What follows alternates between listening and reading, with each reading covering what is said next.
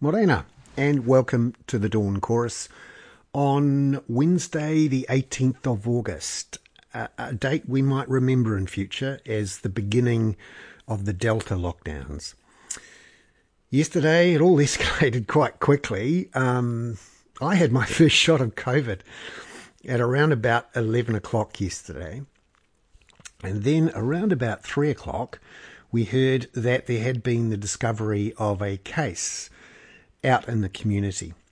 At just after six o'clock, I was at the news conference the Prime Minister and Ashley Bloomfield and Grant Robertson held in the Beehive Theaterette, and we learned that a 58 year old Devonport man had tested positive for COVID 19.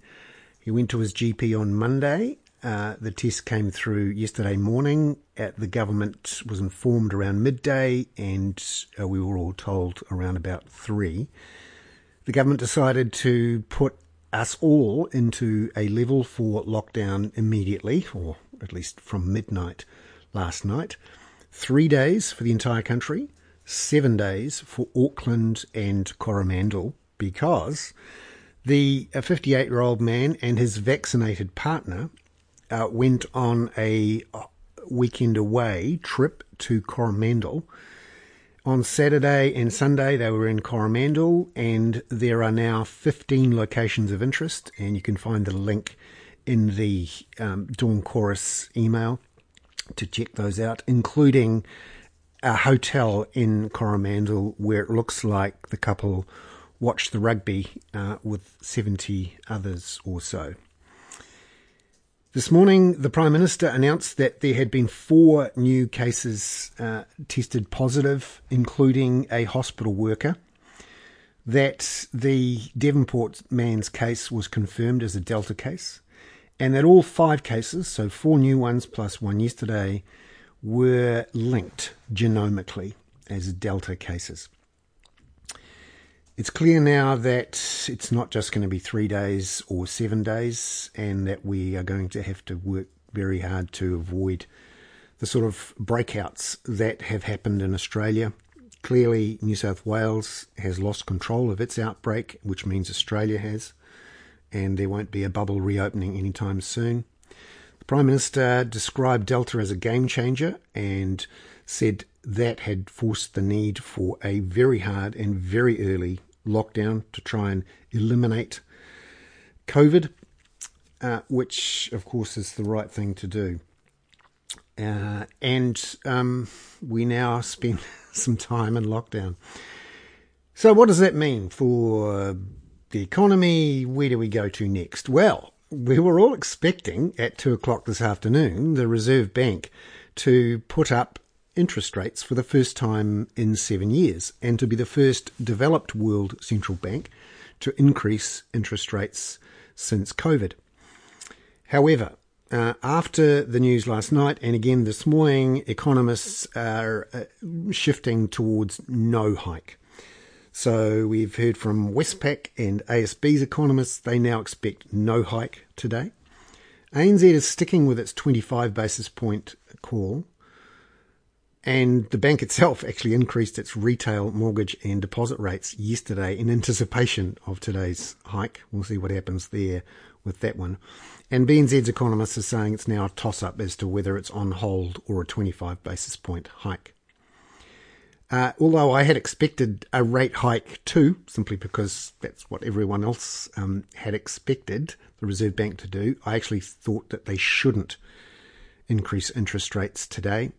I um, thought that the rest of the world has clearly lost its fears about inflation in at the same rate that the Delta outbreaks overseas are causing such havoc all around the world. There are outbreaks in Europe and in Asia, and in particular in China.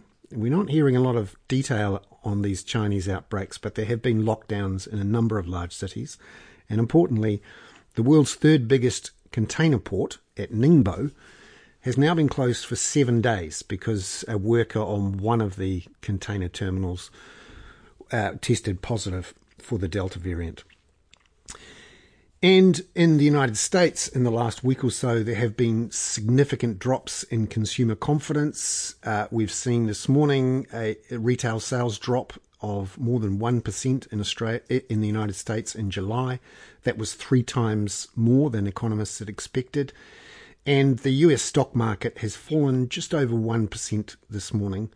Again, beginning to worry that there will be a slowdown in global economic growth this year, having initially begun the year with plenty of talk of a very fast rebound.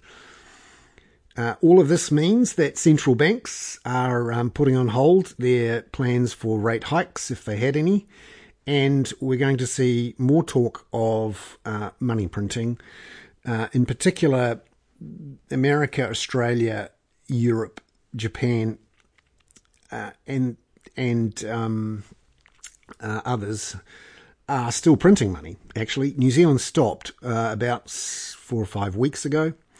And now the question will be um, what does the government and the Reserve Bank do if these lockdowns turn into something much more substantial than just a week or so? By the way, uh, uh, Grant Robertson also announced the reopening of all of the income support schemes, including the uh, wage subsidy, the resurgence payments and the various leave payments. Uh, and uh, the he said that Treasury had forecast that a, a one week lockdown at level four would cost um, about $1.5 billion in GDP, and a lockdown at level three for a week would cost the economy around about, uh, where are we here, 920 million dollars a week. Grant Robertson also says the government has plenty of money to do, deal with this in the short term. Uh, there is a billion dollars left in unallocated spending for the uh, programs that have been re- reopened today, and there's uh, five billion left generally in the COVID relief and recovery fund that was set up in the May 2020 budget. And of course, uh, if the Reserve Bank was to restart its money printing program, uh, the government would have no problems uh, funding that. In fact, short term interest rates, the five year interest rate um, fell sharply yesterday to 1.3%. So the government's um, real borrowing costs are significantly below zero at the moment, and nominal costs are barely above zero. In my view, it's maybe not today, but it's not a bad time for the government and the Reserve Bank to revisit this whole area of quantitative easing, i.e., money printing and bond buying, as the main tool for the Reserve Bank once it has cut interest rates to naught. Obviously, as we saw over the last year, quantitative easing increases asset prices. That's the whole point. The wealth effect for the 60 something percent of the population who own homes is the way the Reserve Bank stimulates the economy now. That is um, an effective way to do it, and you could argue fairer than many other countries where quantitative easing programs have benefited the wealthiest the most because they have pumped up share prices, and shares tend to be more concentrated in their ownership on those who are already wealthy. But it doesn't get away from the problem that we now have a monetary policy um, tool which has been approved by the government, which is also having big effects on our society and on inequality. And these effects haven't really been acknowledged yet, um, although it's very clear a 30% rise in house prices in a year is going to make it much more difficult for more people to get into the housing market and ha- to have secure and affordable housing. Uh, and um, I think the government should be revisiting um, the role of quantitative easing now and look to other ways to stimulate the economy, which are fairer, which direct more cash into the actual economy of spending and investing, and use the wealth effect by which the richest get wealthier and the poorest don't get the benefits. In fact, um, we'll often see their rents increase and other costs that the government should look at widespread equal cash payments funded from quantitative easing. Now, that can be directly monetized, i.e., the Reserve Bank simply hands the money directly to the government.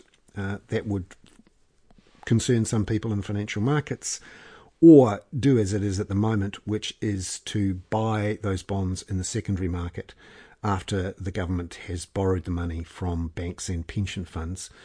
And the government, as the um, the operator of fiscal policy, would make the decision about paying people equally.